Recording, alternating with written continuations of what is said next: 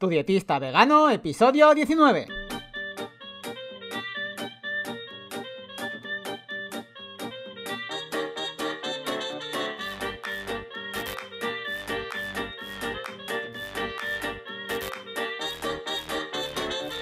Hola, ¿qué tal? Muy buenas a todas y a todos. Bienvenidas y bienvenidos al podcast de Tu Dietista Vegano, el podcast en el que yo, Sergio Guayar, voy a comentar conceptos, estrategias, mitos y noticias sobre nutrición y veganismo.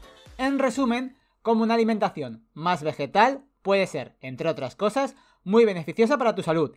Y como ya sabéis, antes de empezar, lo que os digo siempre, si tenéis cualquier duda, cualquier pregunta, si habéis visto alguna noticia que os chirría, cualquier cosita de nutrición que queráis preguntarme, pues me podéis escribir a tudietistavegano.com barra contactar y bueno, si me parece una noticia muy impactante o que tiene cabida aquí en el podcast, pues la comentaré. Hoy vengo a hablaros un poco de las legumbres y de las propiedades que tiene este alimento, ya que bueno, alguna vez es verdad que me ha llegado algún comentario de alguna persona que afirmaba que las dietas veganas, o bueno, las, dietas vegetarianas estrictas, eran deficientes en lisina.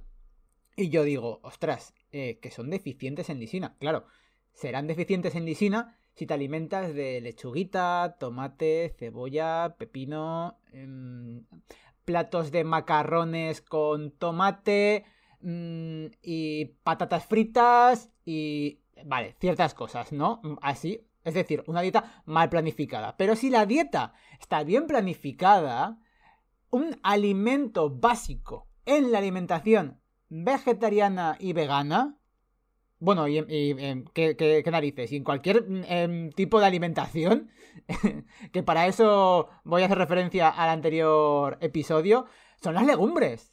Quiero decir, queridos, queridas escuchantes del podcast, eh, las legumbres son un alimento básico en nuestra alimentación. Y en el capítulo que hablaba de, de, longevidad y zonas azules, había una cosa que había en común en varias de estas comunidades, que no era ni más ni menos que comían, que consumían legumbres a diario. Entonces, claro, hoy he decidido dedicarle un capítulo en exclusiva a las legumbres y también para hablar de sus propiedades. Porque, bueno, las legumbres se podrían llegar a considerar un superalimento, que esto está como muy de moda, ¿no? Lo de los superalimentos. Y bueno, es verdad que luego hay mucho marketing detrás, con que si la chía, que si ciertas algas, como la espirulina, que si la sal rosa del Himalaya y todas estas cosas. Bueno, hay mucho marketing y si no os habéis dado cuenta, quizás, mm, muchos de estos alimentos, como por ejemplo la chía, eh, las propiedades que tienen, pues, a ver, las, las propiedades que tiene la chía, algunas, de forma gastronómica, por cómo es, no se pueden quizás imitar con otras semillas. Pero en contenido de nutrientes hay otras semillas, como puede ser el lino, que son lo mismo prácticamente. Entonces, pero claro, a la chía se le ha dado pues esa marketing detrás. Y bueno, lo, al punto que quería llegar es que realmente, por ejemplo, las legumbres sí que son un superalimento por todos estos beneficios de los que voy a contar a continuación. Y una cosa que tener en cuenta es que las legumbres son de los alimentos más económicos que hay en el supermercado. Es decir, las legumbres además, sí, las puedes tener eh, digamos, en crudo, que eso todavía es más barato, quiero decir, y luego tú las te puedes almacenar durante meses sin problemas, y luego las cocinas, o también tienes la opción de coger pues esos botes de conserva que te pueden salvar de, un apuro para rápidamente pues prepararte la comida. Entonces, además de esto, y ya como os digo que son muy económicos, pues bueno, hay otros beneficios para la salud que, bueno, voy a proceder ahora a contaros. Y es que uno de los muchos beneficios que tienen es su alto contenido en fibra. Y la fibra es necesaria para tener una buena salud digestiva. Y además de esto, eh, pues también ayuda a reducir los riesgos de enfermedades cardiovasculares.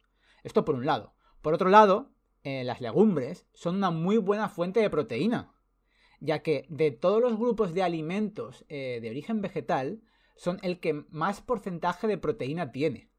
Además de proteína, las legumbres también son ricas en hidratos de carbono o carbohidratos complejos, predominando entre ellos el almidón por un, ahora mismo lo digo a ojo, un 80-85% creo, eh, por norma general tienen de almidón. Y bueno, ya que estoy hablando de macronutrientes, las grasas, las legumbres sí que tienen un bajo contenido en grasas, como pueden llegar a tener como un 3% o algo así, y eh, lo bueno que tienen es que la grasa que tienen es la que se dice la grasa buena, que son ácidos grasos poliinsaturados y monoinsaturados. Y sobre todo no tienen colesterol al tratarse de un alimento de origen vegetal ya que bueno, nosotros somos capaces de sintetizar nuestro propio colesterol y no hace falta que lo adquiramos mediante la dieta.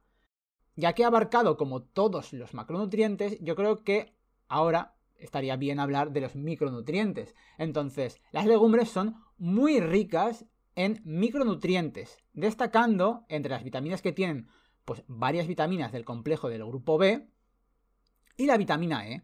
Y por otro lado, también, además de vitaminas, son ricas en minerales, como pueden ser el potasio, el magnesio, que además precisamente son bastante ricas en magnesio, en zinc, el hierro y el fósforo. Entonces, además de todo esto, en conjunto, las legumbres, por su alto contenido en fibra, por su contenido también en proteína y por sus hidratos de carbono de bajo índice glucémico, eh, las legumbres son muy saciantes, por lo que resultan perfectas para llenarnos y poder estar tranquilamente pues entre unas 2 o 4 horas perfectamente llenos en los que no necesitamos ingerir más alimentos después de esa comida. Así que pueden servir también como una ayuda para controlar el peso corporal. Al, digamos, poder estar más tiempo sin comer, pues eh, nos ahorramos esos picoteos eh, que se pueden llegar a producir entre horas. Sobre las legumbres también me gustaría un poco como anticipar que ahora si me pusiera aquí un poco como explicar se me iría un poco largo, pero el siguiente podcast creo que lo voy a dedicar a hablaros sobre pues ciertas recetas o ciertas cosas que se pueden hacer con las legumbres porque parece que si hablamos de legumbres solo se nos viene a la mente el cocido típico de garbanzos o de lentejas y bueno, hay vida más allá de estos cocidos. Así que nada más, hoy capitulito un poquito más por todo el podcast, pero bueno, ya sabéis que si tenéis cualquier duda, cualquier pregunta, si tenéis algo que no ha quedado claro, pues eh, podéis leer las notas del programa en tudietistavegano.com barra 19 y que eso, que nada más que muchas gracias por escuchar el podcast, por compartirlo con pues, gente que pensáis que le puede llegar a interesar todo esto que os cuento aquí, por suscribiros en Spotify, por también, si me dais, mm, pasáis por ahí por el Apple Podcast y me dais 5 estrellitas, que ayuda un montón, no sabéis cuánto ayuda que me deis esas 5 estrellitas en Apple Podcast para que más gente pues pueda conocer un poquito el mundo este de la nutrición y aprender también un poquito. Y también, bueno, pues si me dais me gusta o me comentáis en Evox, en Google Podcast, en YouTube, ya sabéis que resubo también los episodios por aquí. Y nada más, de verdad que muchas gracias por escucharme, por estar aquí al otro lado y que nos vemos en el próximo episodio. Adiós.